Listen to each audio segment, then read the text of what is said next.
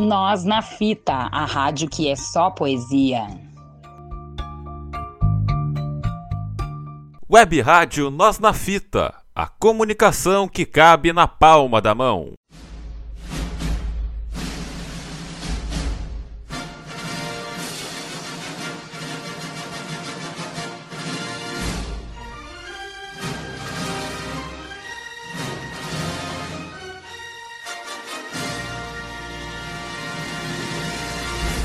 Está começando o podcast Era uma Vez no Cinema.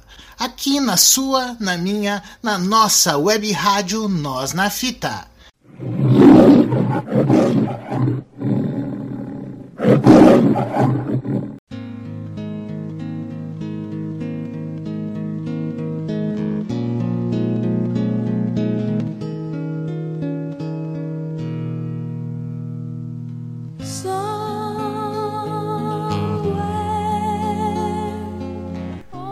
Era uma vez no cinema aqui na web Rádio Nós na Fita, nesta edição comigo Leonardo Sá no comando do Era uma vez no cinema. E nesta semana, Era uma vez no cinema Alpha Dog, um filme que foi lançado, foi produzido em 2006, né, terminado em 2006, lançado em 2007 com a direção de Nick Casavetes e que conta a história de um sequestro baseado em um fato real. Vou começar então porque são duas coisas que não tem como falar, mas acho que fica mais fácil primeiro falar da história real e depois falar da história é, semi-biográfica ou a história do filme. Então fica mais fácil porque porque é interessante. Eu vou conforme eu vou contando vai ser interessante primeiro falar a parte real para depois falar sobre o filme, senão fica uma coisa muito misturada. Mas vou tentar, né? Porque são duas coisas, apesar de serem a, supostamente serem as mesmas, elas são um tanto quanto diferentes. Começando então com a vida real. Né? O filme é baseado, claro, isso aqui óbvio vai ter spoiler porque é uma história real, né, cara? Não tem como não ter spoiler. Então, se você não viu o filme, não pare por aqui, por favor. Você não deveria ter clicado, mas enfim, suponho, eu suponho que você ou já viu o filme ou sei lá. Não sei porque você clicou, mas agradeço a audiência. Mas assista o filme também. Bom, então na vida real, o adolescente Nicolas Markovitz, de 16 anos, 15, 16 anos, ele foi sequestrado por Jesse James Hollywood, que era uma espécie de rival do meio-irmão do Nicolas, que era o Benjamin Markovitz. E essa dupla, né, o Benjamin e o Jesse James, eles eram rivais de uma disputa que envolvia drogas e dinheiro, né? Só que a particularidade é que eles eram jovens ricos, né, que viviam em Los Angeles, né? Então eram, pode-se dizer playboys, mas enfim, eram jovens traficantes que viviam uma vida confortável. Bom, é, eu vou resumir a história, depois eu ainda vou retomar para dar mais detalhes, né? Porque eu primeiro preciso contextualizar para depois, enfim, dar mais detalhes. Então é o seguinte, vou tentar resumir. Eu tenho problema em resumir as coisas.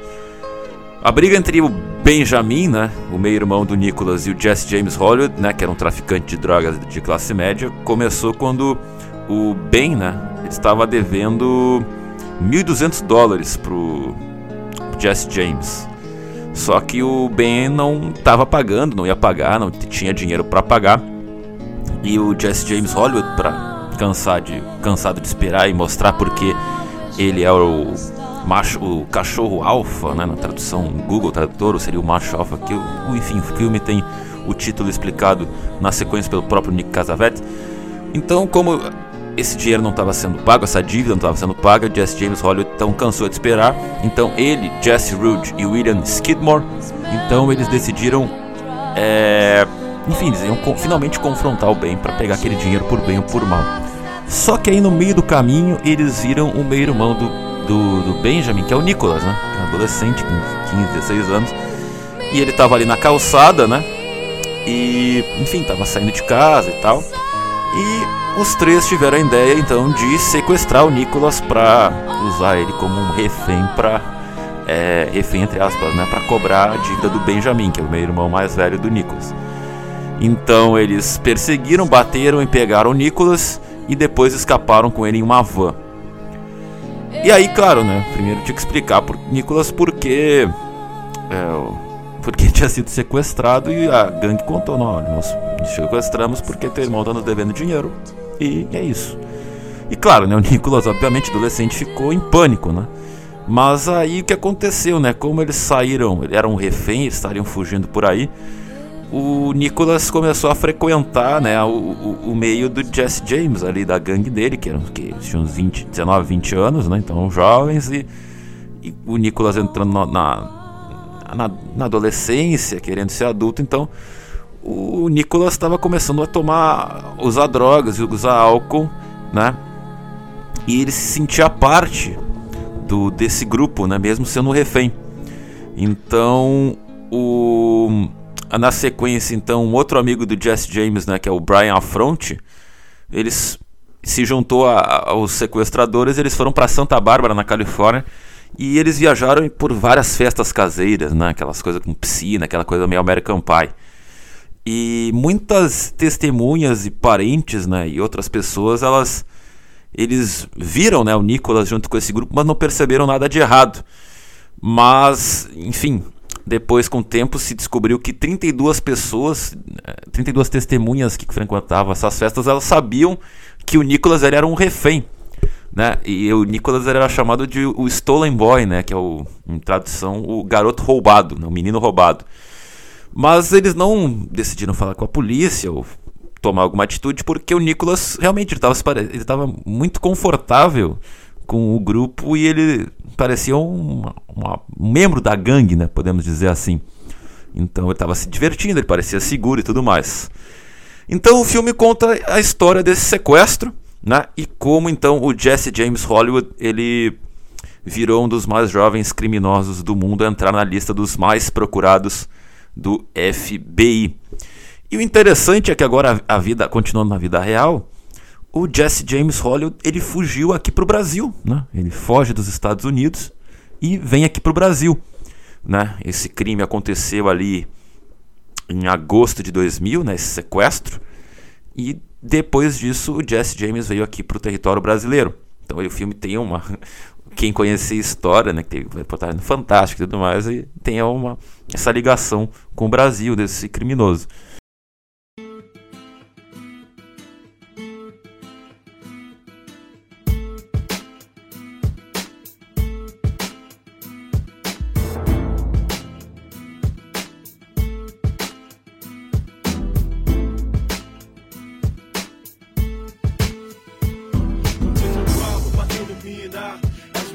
E aqui no Brasil, o Jesse James Hollywood virou Michael Costa Giro. Ou Giroux, enfim. E ele dizia ser filho de uma carioca com um canadense. E ele estava vivendo a vida dele aqui no Brasil e tudo mais, né? Como fugitivo.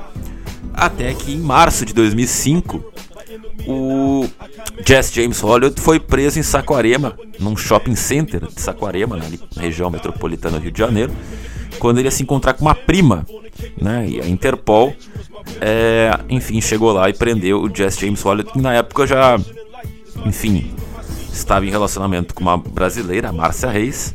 Ele acreditava que se fizesse um filho com essa mulher, ele poderia, ele não seria extraditado. Enfim, na época que ele foi preso, a Márcia, né, a namorada, estava grávida e obviamente ela não sabia dessa história dele ser um criminoso procurado pelo FBI. Né? Não sabia a origem do cara. E então esse desfecho da história, ele que é digno né, do sobrenome do, do, do, do, do Jesse James, né, Hollywood.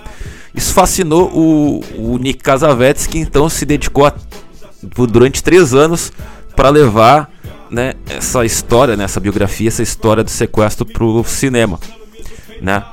E ele explica, né, numa entrevista que ele deu pro, aqui para veículos brasileiros que, né, não foi, abre aspas, né, não foi à toa que escolhi Alpha Dog para ser o nome do longa-metragem que conta a história de Jesse James. A expressão significa o macho dominante, a cria mais esperta de uma ninhada de cães que costuma ser imitada e seguida pelos demais filhotes. Ele era capaz de persuadir sua gangue e era copiado por todos. Ele disse o Nick Casavetes pro, na época para o jornal Extra na época que o Jesse James foi preso, em 2005. Então, Alpha Dog é o, o macho dominante, né? o macho alfa, o cachorro alfa, era no caso Jesse James Hollywood, por isso que virou o título do filme. E na tradução portuguesa manteve-se o mesmo título, não teve, não teve uma tradução e não teve aquelas coisas que era, são normais, né, de complementar com algum subtítulo brasileiro. Mas enfim, a ideia inicial do Nick Casavetes era fazer uma parte do longa-metragem no Brasil e fazer um, um mockumentary que misturava ficção, né? Que essa parte da ficção já estava numa fase de pós-produção e os depoimentos reais, né, das pessoas que conviveram com Jesse James e na verdade o filme se propunha a estudar o estilo de vida que também o estilo de vida que Jesse James estava vivendo no Brasil né? Porque o Nick Casavetes tinha contato com um repórter brasileiro aqui, então ele sempre passava informações, fotos, enfim, documentos, enquanto, claro, o Nick Casavetes passava também as informações dele, né, para o detetive particular, porque era um caso que ali não tinha um desfecho, né? Porque o mandante do crime, enfim, é, estava solto.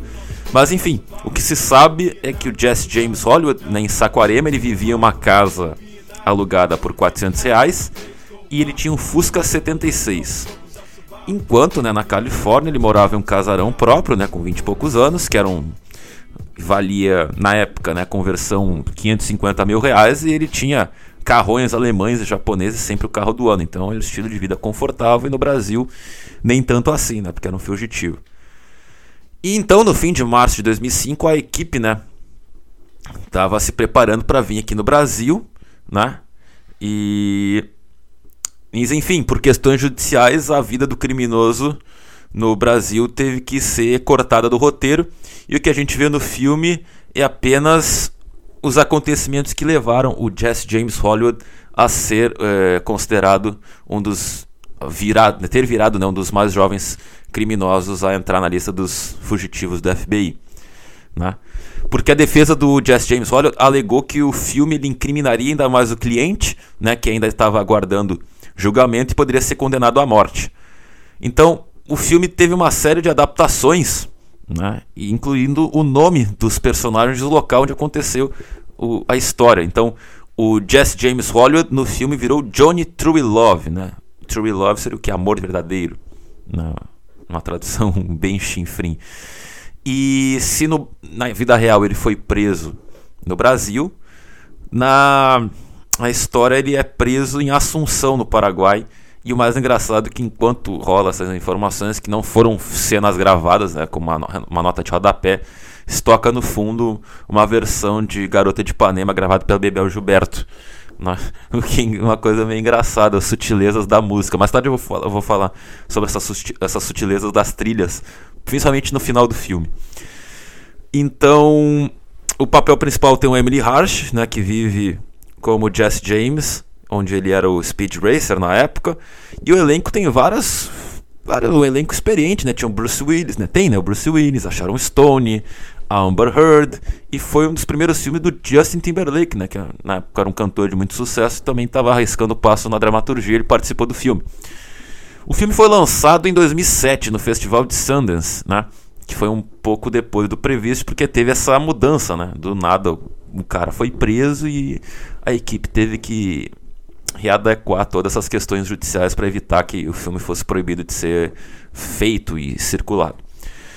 É, então é isso, né? E, mas mesmo com os nomes, datas e detalhes modificados por questões legais, o filme foi, é, foi ao ar, né? Foi para cartaz e conta a história, mesmo com nomes diferentes, sobre esse, esse sequestro. It's like the ultimate party favor, baby, you know. Yeah.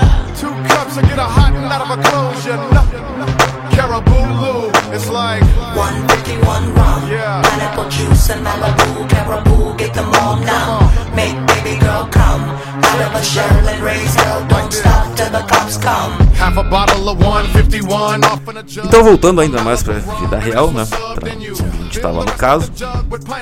O Nicolas estava ali sequestrado, entre aspas, né? Curtindo festa, drogas, álcool com a gangue do James Hollywood. Até que um dia então o Nicholas né, e o Hood eles foram até um motel em Santa Bárbara, na Califórnia, né, o Lemon Tree. E enquanto estavam no motel, a gangue deu uma outra festa ali na parte da piscina do hotel, onde o Nicholas fez uma amizade com uma garota de 19 anos. E depois disso, né, depois da festa, os membros da gangue, né, do Jesse James, então, eles acreditavam que o garoto ia ser liberado, né? Porque, enfim, estavam curtindo e tal, né, tudo bem. E Uh, mas só que aí então o Jesse James ele chamou o Ryan Holt, que era um membro da gangue que estava devendo 200 dólares pro Jesse James, para ele tomar conta do Nicholas, né? E ele deu uma pistola semi-automática, uma Tech 9, uma Tech 9 pro Ryan. E o Nicholas Markovits então foi assassinado nas montanhas de Santa Inês, perto da estrada West Camino Cielo, né, que é no norte de Goleta, na Califórnia. Então Hoyt e o Jesse Rude então prenderam as mãos do Nicholas e cobriram a sua boca com uma fita adesiva. O Hoyt então bateu na cabeça do Nicholas com uma pá, né? Acabou apagando o garoto e ele foi enterrado numa cova rasa.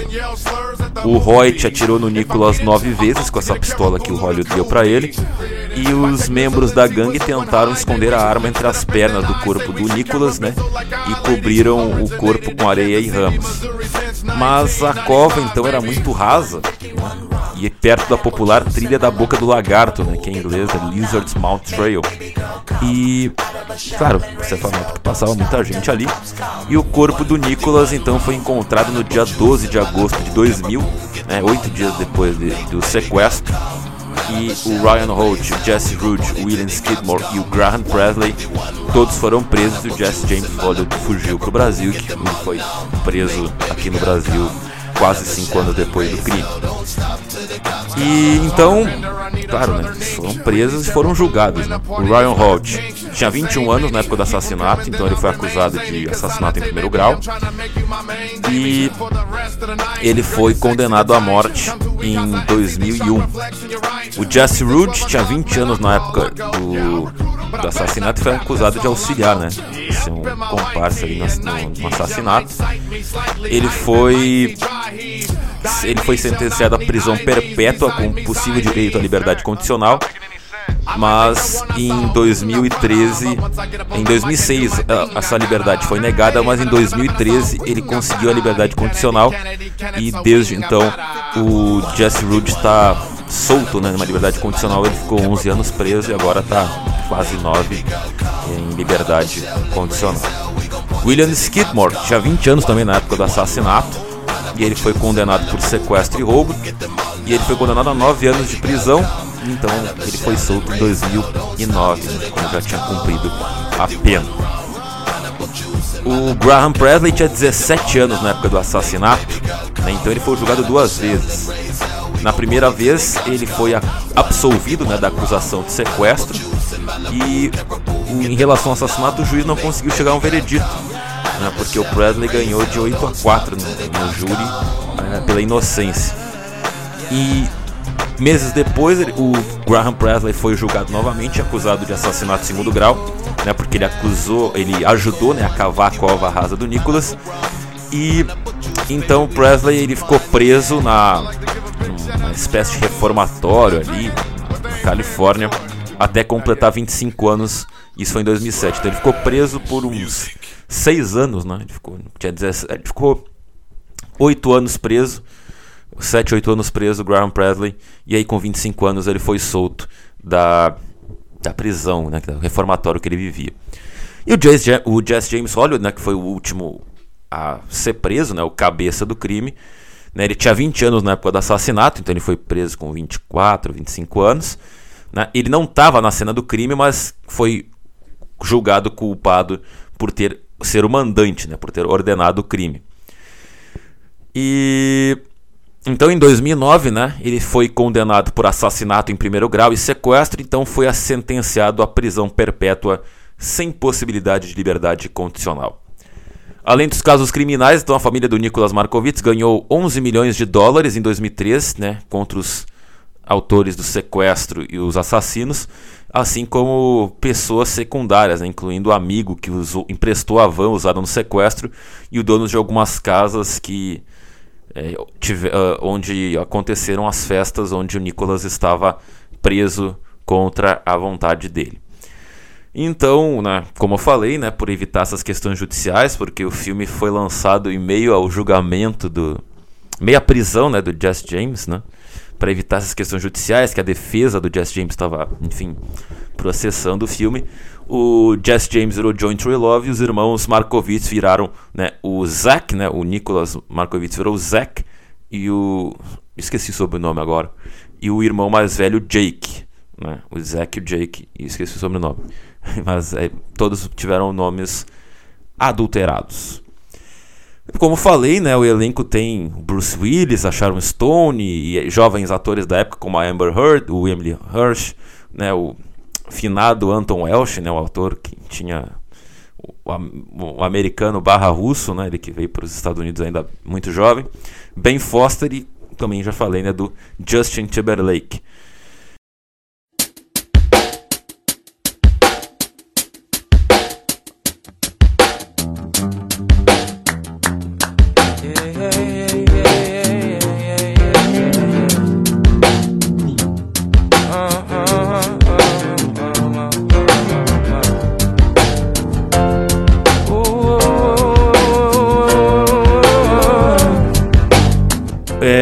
Alpha Dog, né, que é o macho dominante, o filhote mais esperto. O, aí a crítica também fala bastante sobre o filme, né? O Nick Casavetes ele conta um retrato verdadeiro, né, de uma juventude rebelde movida por acerto de contas, tráfico de drogas e os atos atrozes que compõem a violência. Mas segundo o crítico do site Papo de Cinema, é, essa história é, é meio frustrante pelo modo que foi conduzida, né?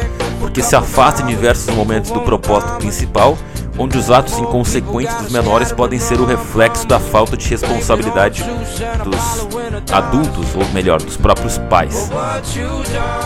O filme, então, né, segundo essa crítica, né, crítica ela criou com fidelidade o trágico destino do Nicolas Markovits, mesmo inserindo perceptíveis rumos ficcionais, né, além da mudança no nome dos personagens, como eu falei. Né. É o, J o Jake Mazurski, cara. Agora tá aqui no texto, aqui no roteiro. Eu esqueci de botar na primeira parte, tá aqui na segunda parte. Os irmãos Jake e o, o outro, né? O Jack e o Jake Mazurski, que eram os irmãos Markovitz na, na ficção. E. O, é isso, né? Então, né, conta o filme, a história do filme, né, sobre questão de DV, né?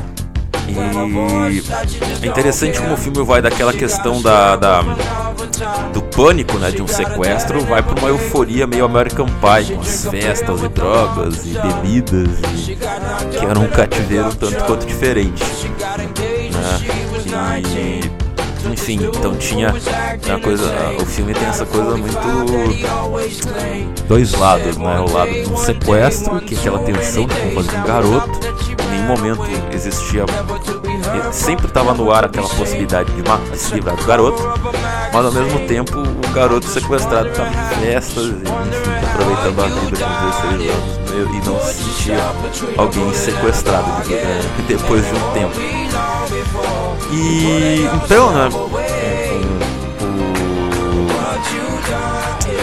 enfim, com toda essa história, né, da, da dualidade entre uma parte ficcional e contar, porque o filme, o filme foi gravado, né, como cenas de ficção, porque a ideia era fazer, né, que seria a vida do, do Jesse James aqui no Brasil, né, mas enfim, foi toda uma mudança no roteiro diante da, do desfecho do caso enquanto o filme estava sendo feito, né. Então, é é isso, né? Porque o filme ele é um objeto, né, da, caso, né, do sequestro. E o Nicolas Markovits ele era um, jovem de classe média alta, né? Criado bem pelos pais, protegido. E eles já sabiam, né? Eles queriam evitar que ele seguisse o mesmo caminho do irmão, né? O Benjamin, que tinha 21 anos, que estava nesse meio da, das drogas e tudo mais, do tráfico vivia de pequenos crimes, era viciado e era um cara com temperamento explosivo. Então o que acontece, né? Um dos negócios do Ben deu errado, né? E ele ficou com essa dívida de 1.200 dólares com Jesse James Holliday que gerou toda essa tragédia é, familiar. Então, né, o Ben, ao invés de pagar a dívida e baixar a cabeça pro macho alfa, o alfa dog, ele confrontou o Just James Waller, que é o resto da história. Né? Óbvio, não tô dizendo que uma coisa justificável, pra justificar crime, mas enfim. Essa é a disputa jovem de quem é mais macho, quem é que manda, virou uma tragédia inconsequente para muitas famílias, não só, claro, do Nicola, a família Markovits teve o filho morto, mas também, né, várias pessoas que foram presas, né, algum aí, condenada à morte, prisão perpétua e tudo mais. Né? Então, foram eh, são poucos dias, né, que o Nicolas fica é, sequestrado e fica refém, né? Mas são é muita atenção que fica no ar, né? E o Nicolas falava todo tempo, né, que ele jamais ele denunciaria né, a gangue pelo sequestro, porque ele sabia que isso ia piorar ainda mais a situação do Ben, né? E porque ele também achava que o irmão, o meio-irmão, ia acabar resgatando ele, né? Ia pagar a dívida e resolver a situação, né? Uh, e depois, né? Porque o Nicolas, naquela fase da adolescência, da rebeldia, ele tava se divertindo, né? Pô, o cara foi sequestrado, tava se divertindo com drogas, festa, bebida, coisa de com American Pie. E em casa ele não tinha isso, né? Ele era muito bem protegido pela mãe, né? Ele não podia fazer nada. Então a vida virou uma balada pro Nicholas, né? Todo mundo gostava dele, né? Os sequestradores gostavam dele, né? Os capangas do Jesse James gostavam deles. E ele também gostava dos caras, né? Porque era festa, bebedeira, ele sentia aquele clima de aquele clima de camaradagem mesmo preso, então, mas enfim, mesmo assim isso não foi suficiente para evitar um desfecho trágico nesse nesse caso.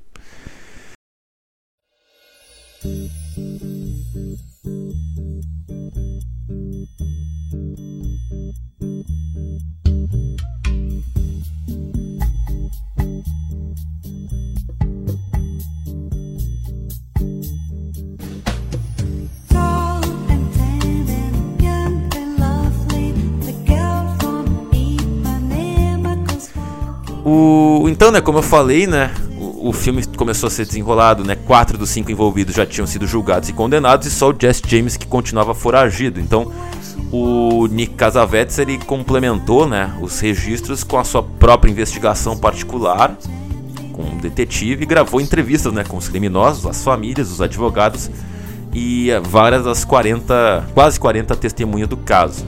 Só que aí, como eu falei, né, quando ele estava terminando a filmagem, o Jesse James foi preso aqui no Brasil. Então o trabalho né, do Nick Casavetes virou uma peça tanto da acusação quanto da defesa, porque as duas partes cederam material confidencial ao diretor e ao investigador particular, o Michael Merras. Então, os, o, tanto o Nick quanto o Michael eles foram intimados várias vezes, né?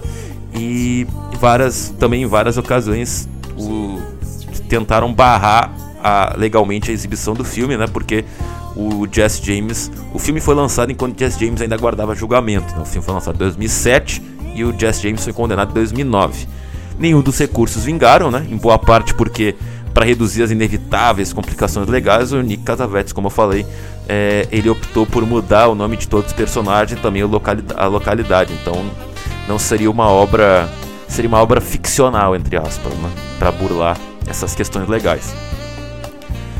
E essa então, né, essa essa, essa prisão do Jesse James estava fora do roteiro do, do Nick Casavetes e do, do Nick, literalmente né, fora do roteiro, né, é, causou muita dor de cabeça nessa pós-produção do, do filme, documentário, virou um filme, né? Mas é, elas foram benéficas, né? Porque o Alpha Dog não é só uma encenação do, do caso, né? Não é um, um caso encenado, é uma é um fruto, né, da obstinação do Nick Casavetes em descobrir o que realmente aconteceu naqueles dias em que o, o Nicholas foi sequestrado, porque esse era o mote, né, o mistério, né? O que levou ele a ser sequestrado e morto, por quê, né? E como como por isso o Jesse James Hollywood virou um dos criminosos mais jovens a ser perseguido pelo FBI. Então a história era a história ela termina com a prisão, né, com a morte né, do Nicholas, obviamente, a prisão dos envolvidos, men menos a do Jesse James. Né? Então, a partir daí, o, é, o James foi preso né, na vida real e não tinha como regravar a cena da prisão dele. Né? E também né, o Nick Casavetes queria entender como o como os jovens né, de classe média alta que usavam a violência como um status social, como uma pose, virou um crime, né? uma coisa chocante. Né? Porque se você pensar bem, são pessoas de adultos, de recém saído adolescente, 19, 20 anos, matando um adolescente de 16, né? Uma rixa quase infanto-juvenil. Não dá pra passar a mão na cabeça, mas não é adultos sequestraram uma criança, algo assim, que seria ainda mais chocante. Mas são quase quatro anos de diferença. Cara, com o passatempo não é quase nada. Né? Enfim. Então o filme tem essas duas gerações, né? A geração dos jovens, né? Da parte do crime e a dos pais, que é o elenco mais experiente, como a Sharon Stone Bruce Willis, né? Que a Sharon Stone faz a mãe do jovem sequestrado e o Bruce Willis é o pai do Jesse James Hollywood, do Johnny Tree Love, né? E enfim, então tem essa sintonia, né? O próprio o papel que faz o Justin Timberlake, tipo, o cara que cuida do, do sequestrado, eles criam uma amizade ali, né? Mesmo com esse papel de meio que ser um cara que cuida ali para ele não fugir, para não fazer tal coisa, que meio que cria uma amizade entre ele e o entre o personagem do Justin Timberlake e o e o Nicholas, né? Então, o Alpha Dog tem sempre essa sensação de que é, falta alguma coisa, porque nenhum. Todo mundo que estava no filme, ninguém era, ninguém era santo. Mas eles, por serem jovens, por ter aquele clima de, de camaradagem, festas, aquela coisa da adolescência, início da vida adulta, em nenhum momento parecia que seria real, né? Que o caso desse sequestro teria um desfecho tão trágico, né? tão chocante. Né? E. E sei lá, que, né, que parecia sempre algo que talvez fosse o último caso, ou só uma mera uma mera ameaça no final das contas. E o filme é agonizante justamente por isso, né? Que parecia ser algo ali juvenil, que foi longe demais. E, enfim, com o passar do tempo vira uma grande tragédia.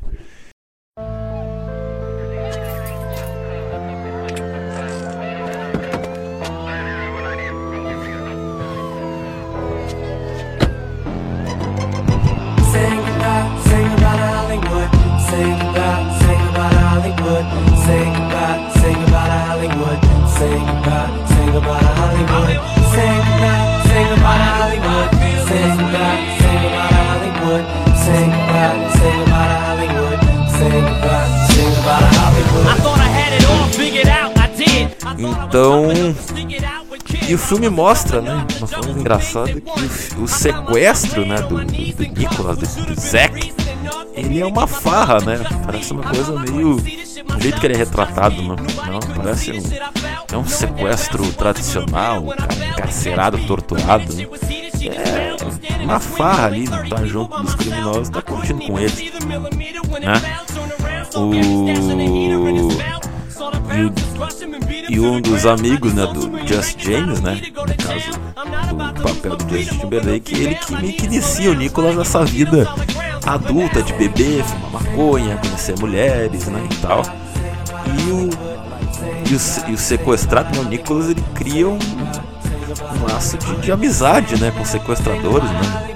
Não, não sei se dá pra dizer que é uma coisa meio Estocolmo, mas ele por ser um adolescente, uma coisa meio rebelde, ele no fim das contas acha, acha melhor estar ali sendo sequestrado, bebendo e fumando todo dia com a gangue do que estar com a mãe, né? Que é, enfim. Só que claro, o problema é que não tinha como explicar que era um sequestro de mentira, né? E aí a decisão foi tomada. Então o o Nick Casavetes ele não relaciona sempre ficção e realidade, né? Ele não é uma biografia autorizada, né? E do jeito que o filme termina, né?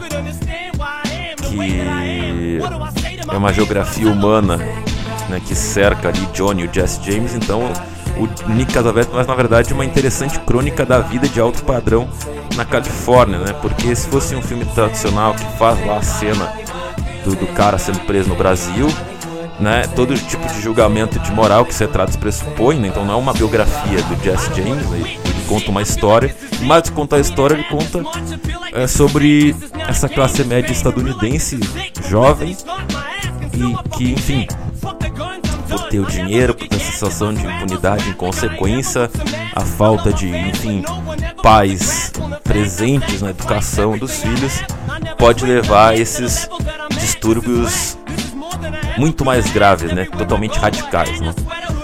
Então, o filme ele também tenta explicar ou entender esse desajuste social, né, que tem sobre a sociedade estadunidense, principalmente ali a Califórnia, né? Porque é, se parte uma evidência, né? Os excessos, né? festas, álcool, drogas, é, bebedeira e tal, né? O filme parece um, um American American Pie.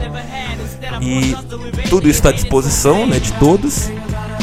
E a partir daí se busca uma causa, né? Como por exemplo, é... por exemplo, quando a... vão falar sobre o sequestro para a mãe, né? A mãe está usando êxtase no aniversário de casamento. Mostra como às vezes a má educação, a falta de seguir um caminho pode levar a, aos filhos, né, a seguirem esses caminhos tortu tortuosos, né? O Nick já era um cara de comportamento explosivo, né? Já era ali um, um semi-traficante, um cara de pequenos crimes e a família tentava evitar que o irmão fosse para aquele, aquele caminho. Então, é, é isso, né? Interessante no filme o, o, o, quem ganha mais espaço na trama é justamente o personagem de Justin Timberlake, que é meio que um dos capangas do, do, do Jesse James, né? do Joe True Love. É ele que tem essa relação mais próxima no filme com o sequestrado, né? Com o menino, com o Zack. Então mostra essa relação entre é, entre o Justin Timberlake, né, o personagem dele, mostrando, apresentando o Zack pro mundo adulto, né, de bebida, de, de, de droga, de, enfim, mulheres, etc e tal. Então, junto dessa inconsequência, dessa agressividade, é, tem o filme tem um pouco dessa coisa meio gangster, né, que sempre estão marcados nos trabalhos do Scorsese e do Quentin Tarantino, por exemplo, né? É, e tem um pouco um pouquinho desse, dessa coisa meio gangster nesse, no filme, mas não é muito né, pelo que a crítica da Folha de São Paulo disse. Né, escreveu exatamente assim.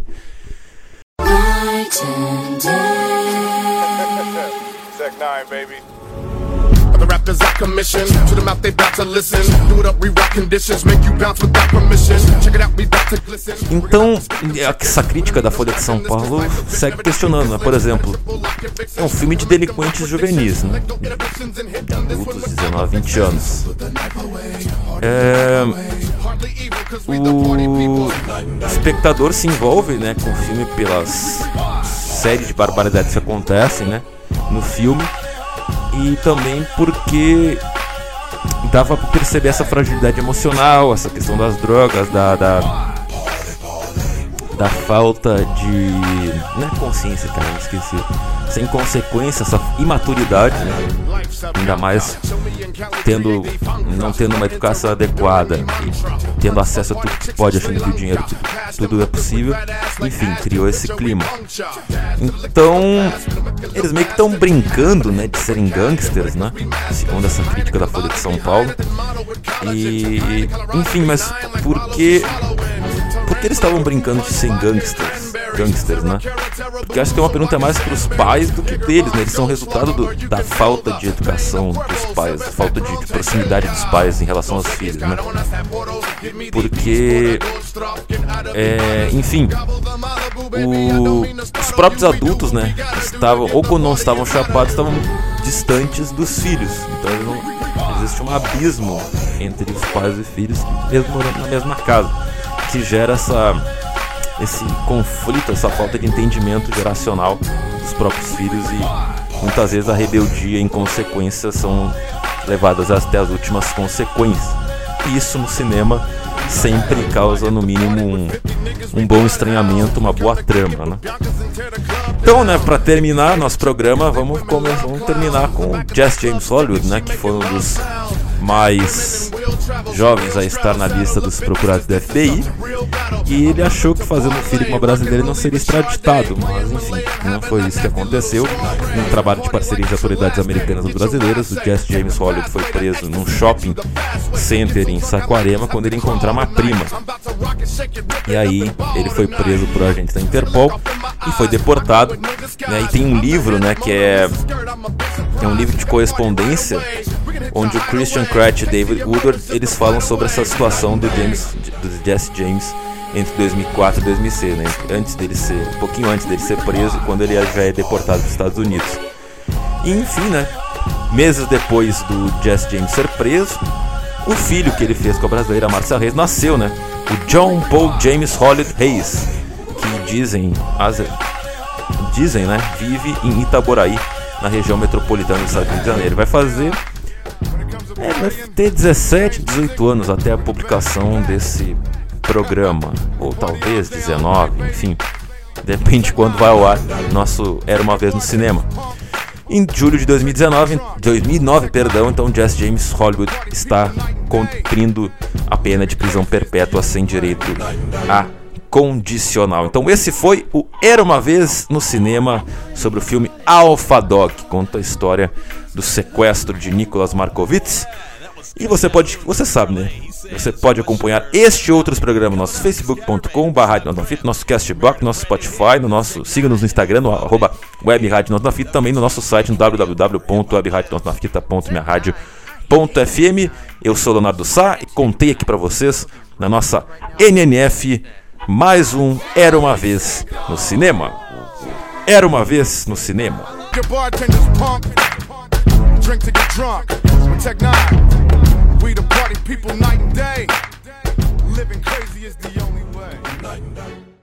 Você ouviu o podcast Era Uma Vez no Cinema, aqui na sua, na minha, na nossa web rádio Nós na Fita. As maiores produções, os melhores filmes, os atores que marcaram época as atrizes que arrasaram corações, os diretores premiados e as trilhas sonoras inesquecíveis. A sétima arte, aqui na web rádio Nós na Fita. Não perca a próxima edição. Curta nossas páginas nas redes sociais para dar aquela força. Rádio Web Nós na Fita, sempre revelando talentos, celeiro de craques.